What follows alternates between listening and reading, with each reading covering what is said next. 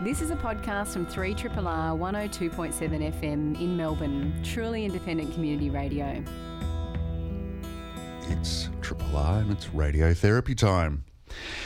With me, panel beater in the studio this morning, I'm joined by Dr. Sharma. Good morning. Good morning. We are quite the skeleton crew today, aren't we? We had a skeleton crew, what with people's commitments here, there, and everywhere, and well, yeah, all sorts of things going on. It's just me and you, kid.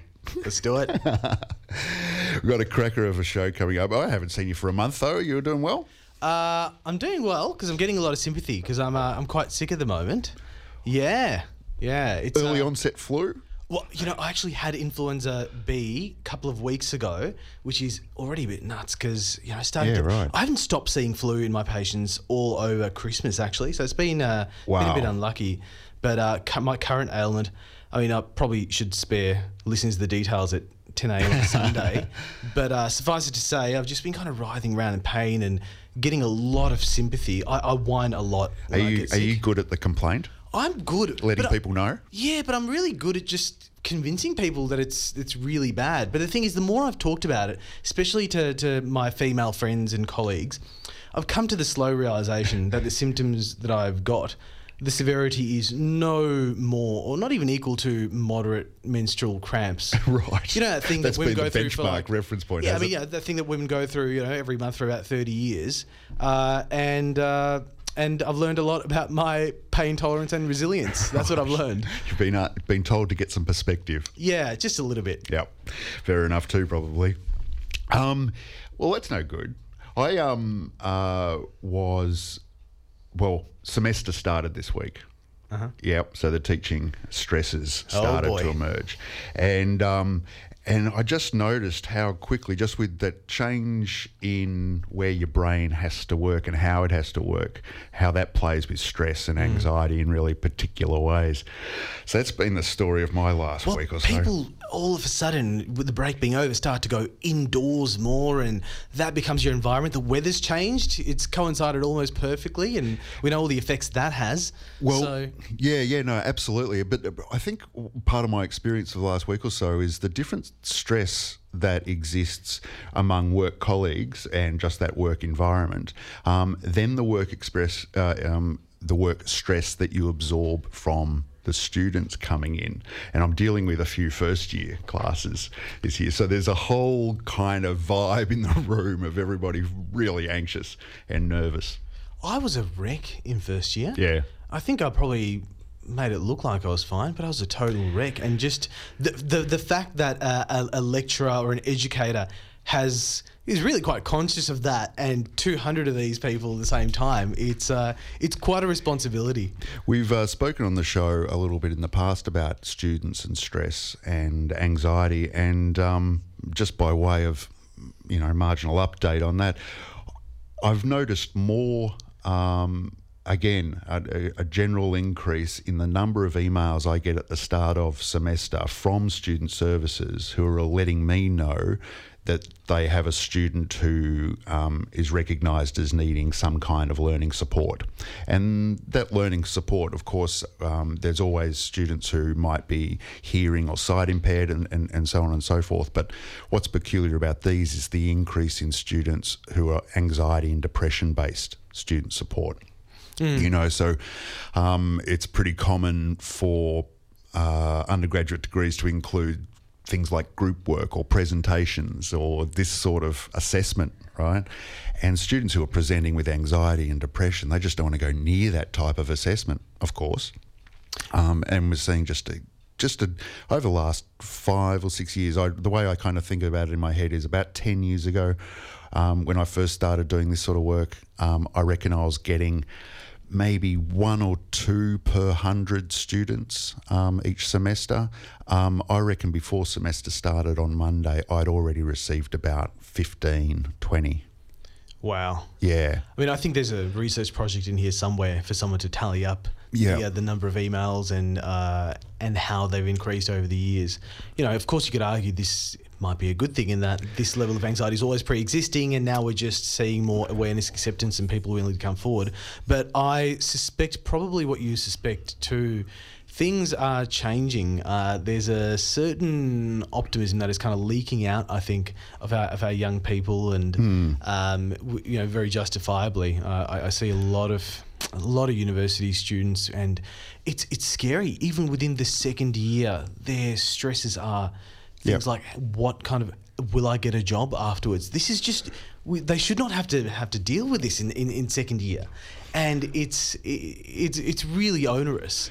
The um the, the big Yuval um, um, um, oh his name's uh, going to escape me right now. Yuval, you did you say Yuval? Yeah, Yuval. Yuval Noah Uh, Harari. yeah, yeah. Thank you. Um, he he claims that we can put into a nutshell three big global issues: um, uh, nuclear proliferation, as far as war and conflict is concerned, climate change, and artificial intelligence.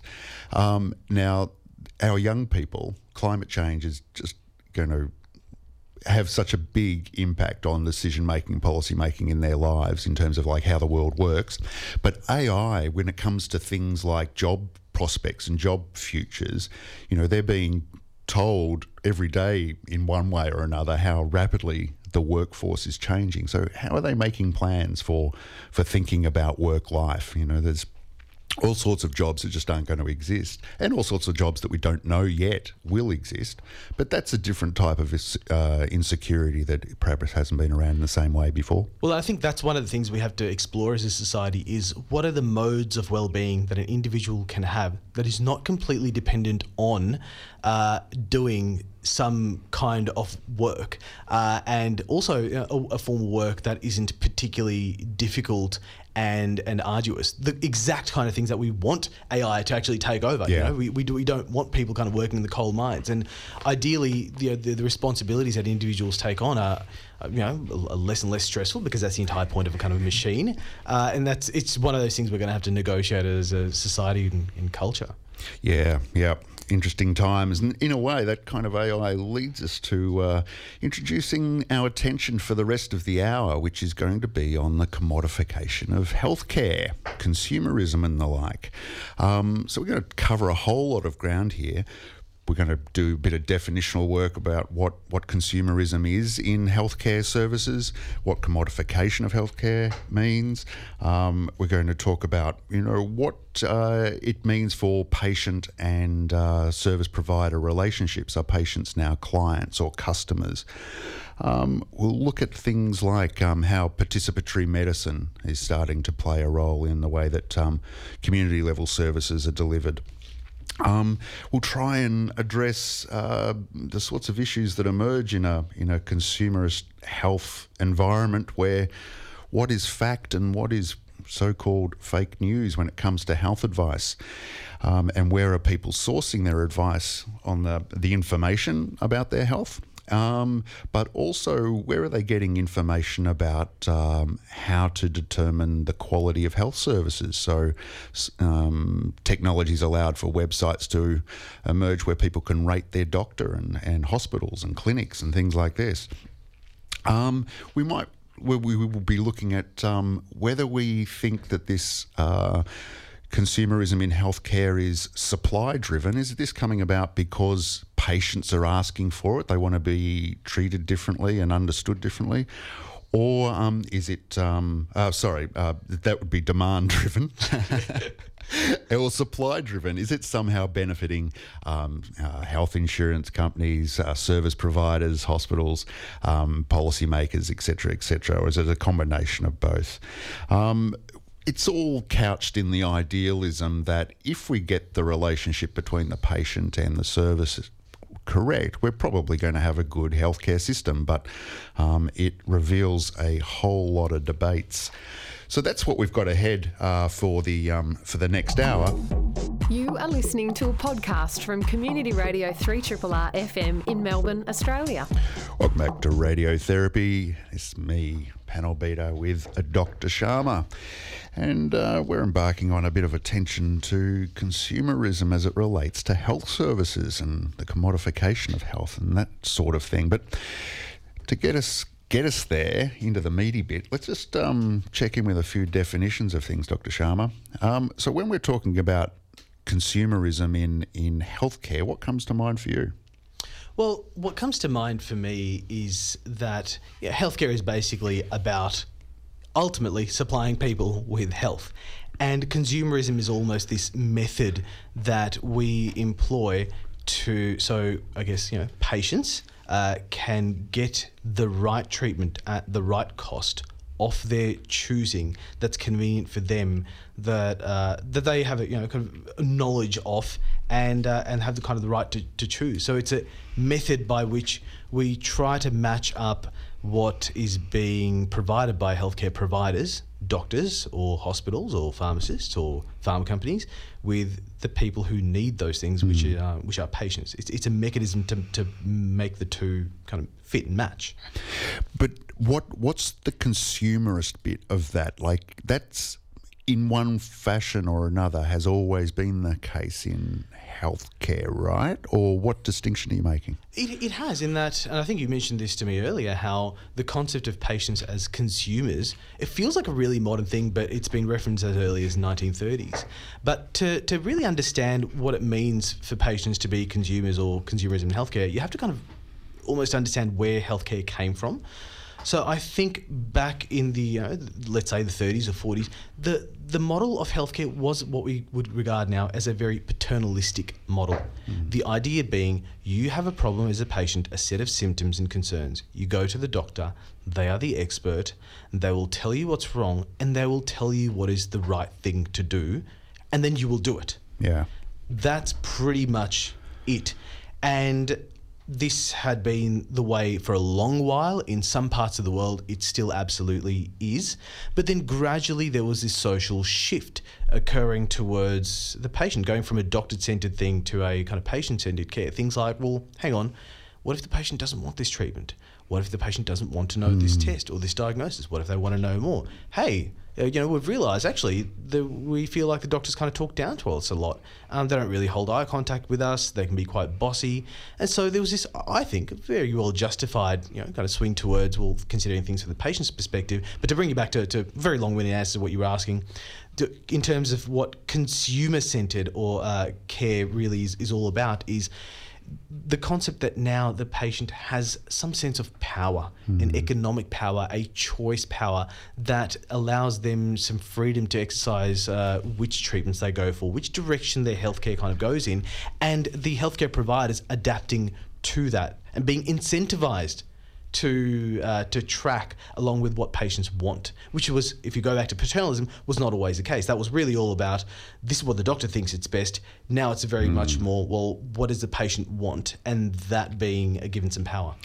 There's that um, old phrase, uh, well worn in retail or sales. Yep. Uh, the consumer's always right. The customer's always Customer's right. right, yeah. Is it is it transposable, Oh transferable to healthcare? Let me tell you how wrong that is. Uh, let, let, alone, not only, so this is going to sound a bit cocky until you hear the second part of the statement. Not only is the patient like rarely right, the doctor is more often than not not right. I mean, think within my short lifespan as a, as a doctor, we've gone from you know the the cure for appendicitis can only be surgery, take it out. I mean, if I wrote anything different to that in an exam, I would have failed. To now, very good research showing you can just kind of leave it alone, give some appendicitis, and you know delay treatment of it by Yeah, for, for a while. Like we. As, as doctors, in theory, so highly educated, we learn to have to learn to be so humble about the things we know. It's like we are right at the kind of edge of everything there is possible to know about healthcare. So, in terms of who's right or wrong, it, you know, this that paradigm just does not fit. I think. Yeah, yeah. Um, and there's a. We'll get into some of the nuts and bolts of that uh, as the discussion unfolds. But let, let's um, shift our thinking to this this ecosystem, for want of a better word, or industry even, and think about what it contains. The things that uh, come to my mind, it includes things like uh, private health cover, um, the private health services, um, mega clinics you know, community mega clinics. It includes things like uh, the wellness industry. Absolutely. Yeah. Yes. And um, of course, you can't have consumerism without advertising. Absolutely. Let's work backwards on those things. Advertising. I remember uh, an ad uh, for toothpaste. I can't remember. I probably can't date it exactly, but maybe early 90s, late 80s. And it was a dentist who was brushing his teeth with his back to the camera And, Oh, yeah, and I think it- famous. It, opens up with something like, um, "This is Phil. This he's is a Rob. de- It was this Rob is the Rob. dentist, it was yes. Rob the dentist. This is Rob. Uh, he's a dentist, so we can't show you his face on telly." And and of course, being the kid at the time, why? And and, you know, the Mm. explanation to me was, you know, uh, medical profession professionals can't advertise. Yeah. Come a long way. We have come a very, very long way. Um, it, it's quite funny how we often don't uh, aren't aware of how heavily we are advertised in Australia in terms of medical services and products. Very largely because it's actually reasonably well regulated here, but in other parts of the world, let's take you know America, the obvious example. Uh, it is an industry that has just grown and grown and grown. Now, in Australia, the restriction is we can't prescribe prescription medications, but a lot of things fit into the ambit of healthcare products. So, uh, you know, everything from, say, something like Reiki to vitamins, which is huge, one of the most profitable uh, uh, industries, really, uh, to, to baby formula. Uh, Even things like labeling on food now has got some kind of relationship to what is understood as health. You know, so whether that be a zero carb or no sugar or no added sugar or low salt or gluten free or da da da da. Yeah. Um, they're used as much as information for the consumer as they are as a sales pitch. Totally. I mean, if we think about, you know, the classic marketing 101 thing of the Maslow's hierarchy of needs, you know, the first thing you want is kind of safety and physical protection.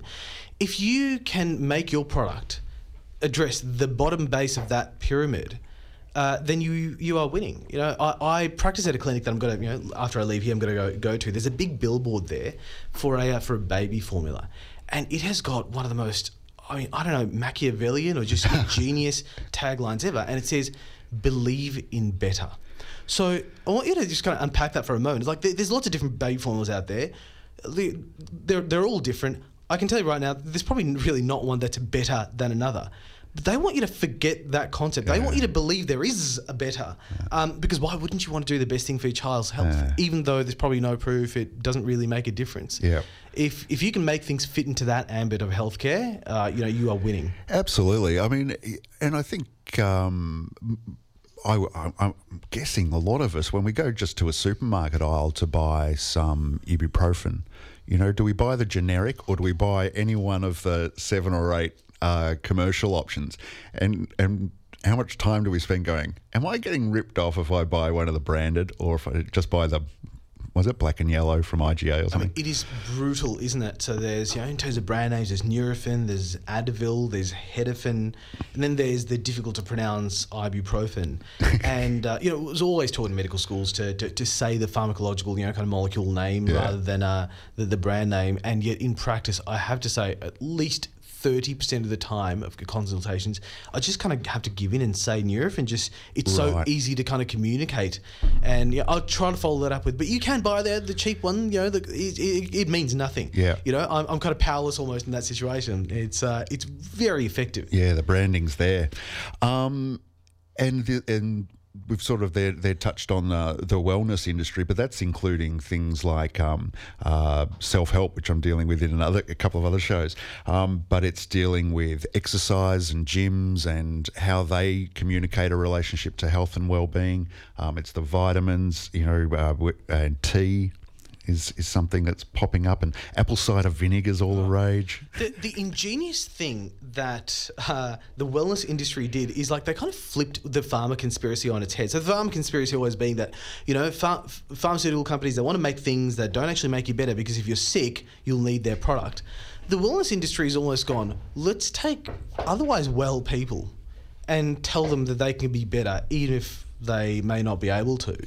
And, and convince him that that is a need. So set, set the benchmark for being okay very high with slim tanned legs and you know kind of pastel coloured smoothies. This is the aesthetic to to aspire to. Yep, yep. And a key tenet of consumerism and consumerism theory is that it nothing has value unless it can be bought and sold.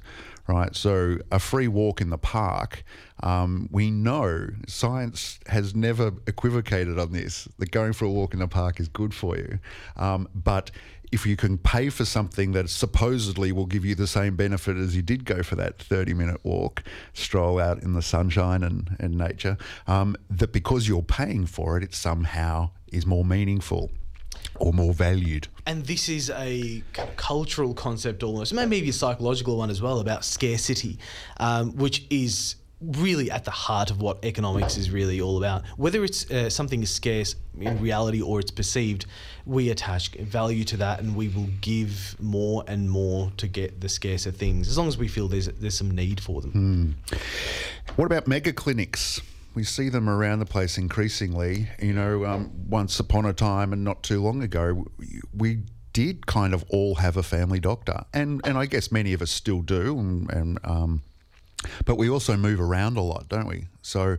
Um, it may be well into you know for for people who are moving through their 20s and they're they're moving around for you know as they're trying to settle their career uh, into their 30s might be before they start to see a doctor more than once um, and mega clinics are these catch-all for everybody in the neighbourhood That's right, and uh, so I mean, I'm in that population both as a doctor and a patient, just you know, kind of forever flitting from here to there. No actual plan, uh, and and I, certainly a lot of my encounters in the CBD are patients who will see me for one or two visits and then they're fine. Never see them again. You know, and that, that that's mostly okay. You should be healthy. Um, and so the idea of a lot of these kind of super clinics is this kind of packaged product of it's all here. Everything you need is here. The radiology is here. The pharmacy is here. Yeah. The whatever. You may really not need those things, Mm. uh, but of course you're going to go to the place that you know s- seems like it's kind of got the best product. I mean, this is actually something the government uh, uh, really tried to push with the super clinics. This is actually something they funded initially. Lots of GPs, specialists there, pharmacies, and the theory was this will lead to better delivery of healthcare or better health outcomes, uh, which is the eventual aim. Um, the proof is that really made no difference at all. But Right. what a powerful marketing tool. Yeah, yeah. And then just lastly on that list of things that make up this, you know, industry um, is the distinction that, that we we operate in an environment where there's public and private services, and it opens up the question: is if it was, would there be a difference if there was all one or the other? Does having both run simultaneously help the respective other? Um, and what does it mean for, you know, and when we say would it be better, are we talking about quality or are we talking about cost? And if we're talking about cost, is it cost to the taxpayer or cost to the individual patient?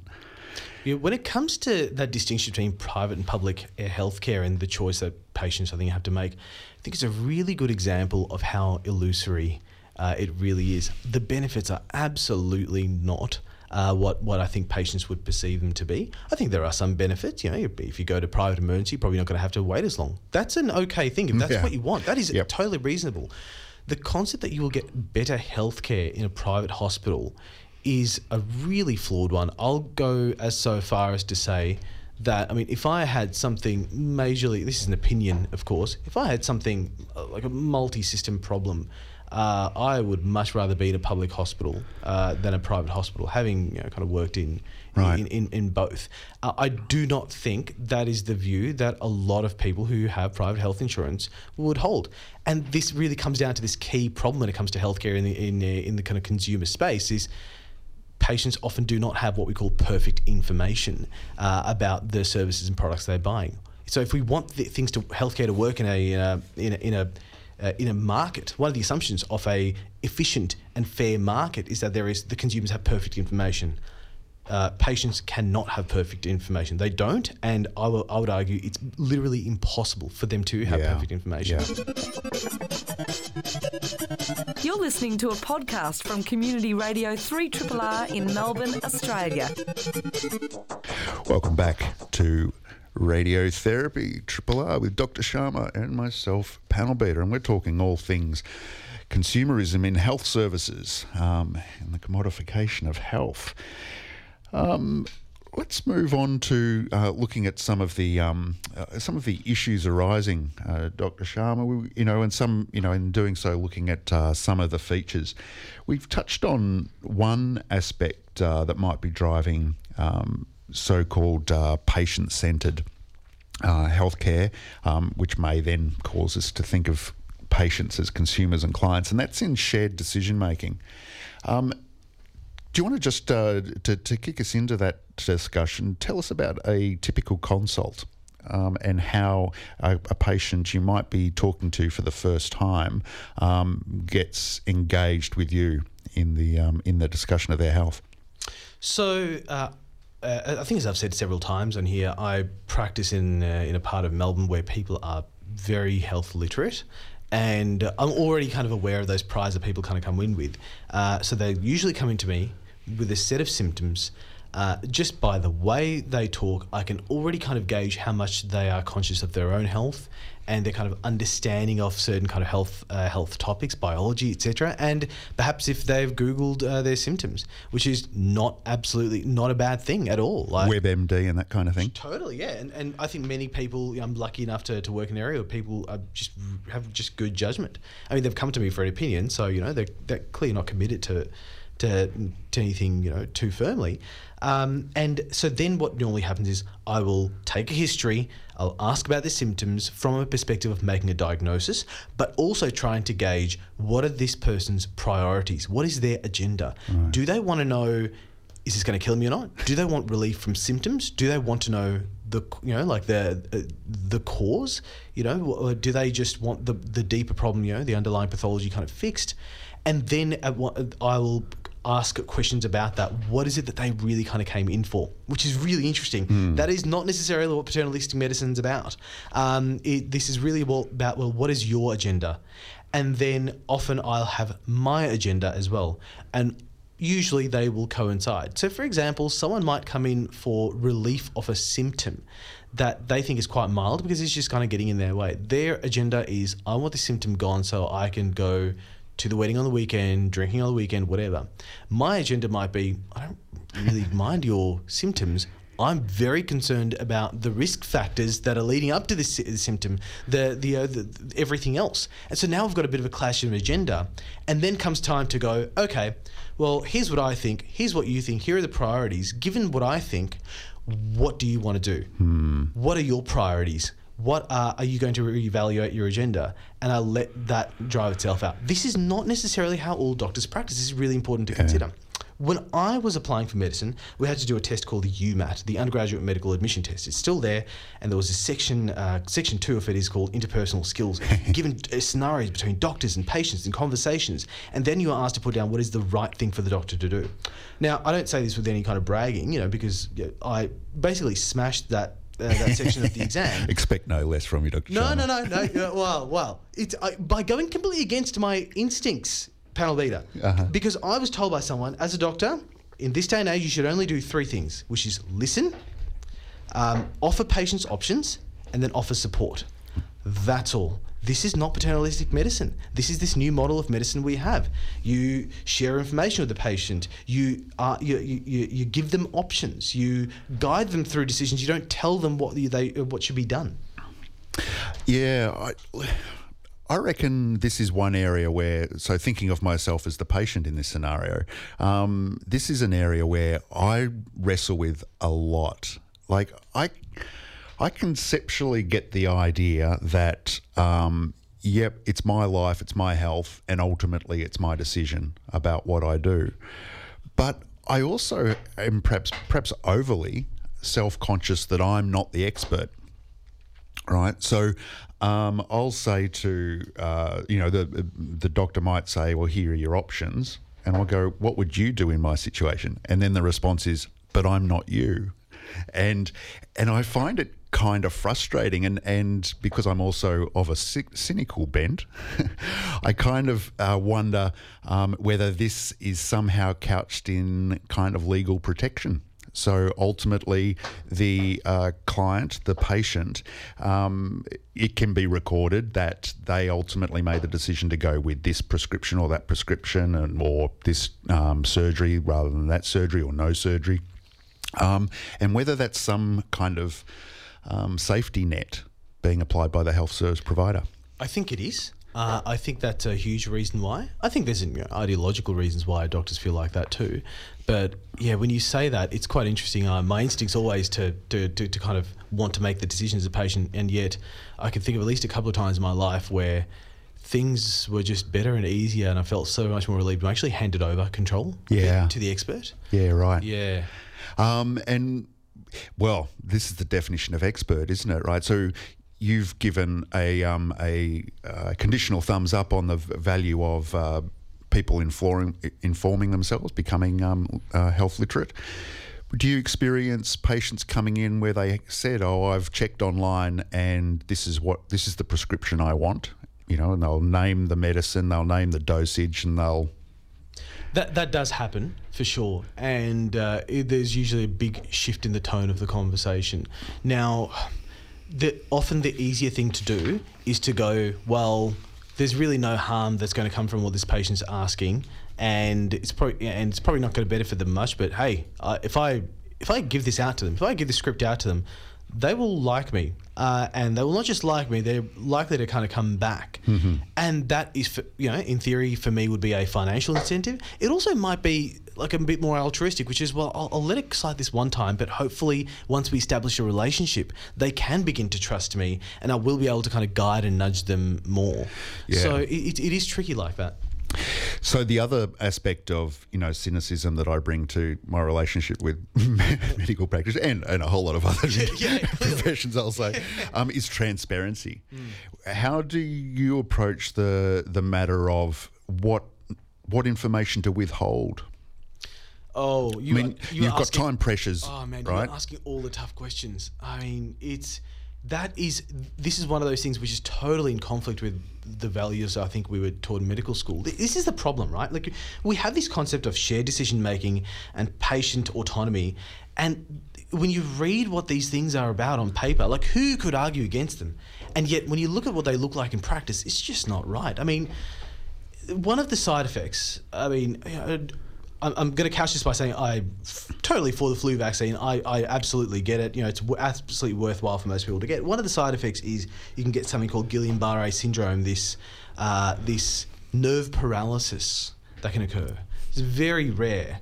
I'd be I, I d- doubt there's a doctor in Melbourne who ever mentions that to their patients because there and there's a degree of paternalism in that. Right. Do I give you all the information? I mean, is that fair to kind of tell a patient who maybe does not have a good instinctual understanding of what statistics and rarity and this and that are like to, to kind of give them all of this? It sounds like it's the, the fair thing to do on paper, providing patients with all the information. In reality, can actually be quite an unfair thing to do. Yeah, right. So I struggle with this too. It occurs to me that one of um, the areas that we we certainly read about in, in news coverage and so on is around um, diagnosis of prostate cancer in men. Right, so there's sufficient news coverage out there that a lot of blokes will have at least read something about it and would have maybe some sense of the debate being between how early is too early to to prognosticate um, about treatment. Um, there must be some temptation. You used the word agenda uh, before. You know, there must be some temptation from the health service provider to form their own view on that, and then that influences about what they will tell the patient on an examination.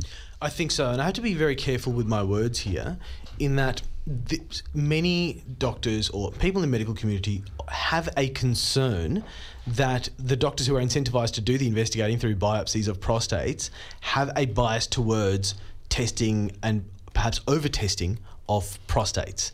Uh, so this is, you know, in theory, just kind of buying into the. Uh, the, the, the medical conspiracy theorists playbook, but yeah, th- th- there's probably no harm in acknowledging that we all will have a bias one way or another, um, and kind of being conscious of that. Uh, it's yeah, it does kind of load that consultation the patient has with the doctor. One of the nice things I think about the model of general practice in Australia is that whether or not you choose to you know get the invasive biopsy or not, you know it's the, the GPs helping you make the decision. We haven't got a got a horse in the race. You can do whichever you like. So I mm. don't make any more or less money whether you get Yeah, the testing right. or not, Yep. which I think is a really important separation of power, Yep. almost so to speak. Yep. And there's that distinction with pharmacists and, and, and so on and so forth as well, right? So, yeah, Exactly. Yeah. I, I think. Yeah. Triple R, not for everyone, for anyone. Welcome back to Radiotherapy on Triple R. We're just in the last few minutes of the show where we've been covering all things consumerism in health services. And uh, just in these last few minutes that we've got together before Einstein a go go get in your ears, let's try and sum it up with the good and bad. Where can we go with is it in total a good thing that uh, patients have started, you know, claiming um, their um, uh, claiming the attention that they they, they want from uh, health services? Um, has that on balance ended up being a good thing or not? What's your gut reaction, Dr. Sharma? My gut reaction is that consumer in health, consumerism in healthcare has actually been quite a valid reaction to a lot of the problems of old school paternalism. The problem is that patients have no idea the harms uh, that come, completely unintended consequences that uh, we are all bearing the the we're all bearing out because of this consumerism. So it's there probably is a better a model that we can move towards, but the first problems and challenges is going to be making patients aware that just because you want things and you're getting them does actually not mean that's what's best for you. Yeah, yeah, and that goes back to that conundrum about um, understanding what an expert or who the expert is in this um, scenario. And as you've, I don't know, is it reassurance to know that um, that doctors are still doing a little bit of their own, um, you know, not guesswork, but they're still trying to navigate the weeds uh, in the information that they're dealing with. Well, I think it can bring everyone to a common shared understanding that just the best and brightest are doing everything they can to find some sort of biological objective truths all the time. So this is more of a reason for yes for us to collaborate and i think that's a really important thing but also just to, to do give that kind of importance and edge to, to expertise, which I think is really important. I mean, you said yourself you're quite a cynical Yeah. patient. Oh, yeah, in very. many ways. You could maybe you can share like any experiences where you've you think you've benefited or not from consumerism. I had an early trauma, I'll share with you. Oh, go for it. Yeah, so I broke my leg at uh, I was 11, 10 or 11, and I broke it in a couple of places. And it was just a good young boys break the leg, riding a bike too fast down a hill, crash, bang, off we go to um, casualty. I go in and I get my um, leg put into plaster. Um, and go home for the evening. There was no overnight issue or anything like that. Um, go home, and I was in agony, absolute pain, and um, um, and I was letting that be known to my folks, and they're going, "Of course it hurts. You've just broken your leg. It'll be okay. It's going to get better, etc., etc." Um, but I didn't let up sufficient to, sufficiently so that I got taken back. It turned out that the doctor who had put my cast on had set it with the break. Oh my god. Now, now that that trauma isn't necessarily explained by consumerism in health services, but it probably does have some influence on just you know the, those formative years. Well, I mean, it might in a way, in that uh, if that was your one, your one option, but you know, you saw a big billboard for best orthopedic surgeon Right. in Melbourne has has always set all his or her fractures right. Come see us, we'll charge you triple the price. Suddenly, now you know we're at a marketplace, and and I think probably a lot of people would be swayed by that. The question is, would that actually lead to a different outcome? And to be honest, I'm still quite agnostic about that. I, I- think there are many uh, positives that can come from healthcare being in a marketplace, but you know, the- I'm just repeatedly see kind of a lot of failures. Well, one aspect of the marketplace in healthcare is how many um, trained and very well trained uh, surgeons are moving into, for example, something like um, plastic surgery instead of corrective surgery or something like that, where the skill sets are transferable. And um, it's simply because plastic surgery earns so much more money. Well, this is what the marketplace does, doesn't it? It tells you what it values and what it values most. And if the incentives lie along market lines, that's exactly where service providers are going to go. This is, you kind of have to remove morality from the situations. You know, like we have to acknowledge that human beings respond to incentives. And this is just one of the main reasons why I think healthcare in a marketplace situation will always lead to market failure. It's just not a commodity to be uh, traded. It might have benefits, but I think we can eventually move to it as a better model. This has been a podcast from 3RRR 102.7 FM in Melbourne. Truly independent community radio. Want to hear more? Check out our website at rrr.org.au.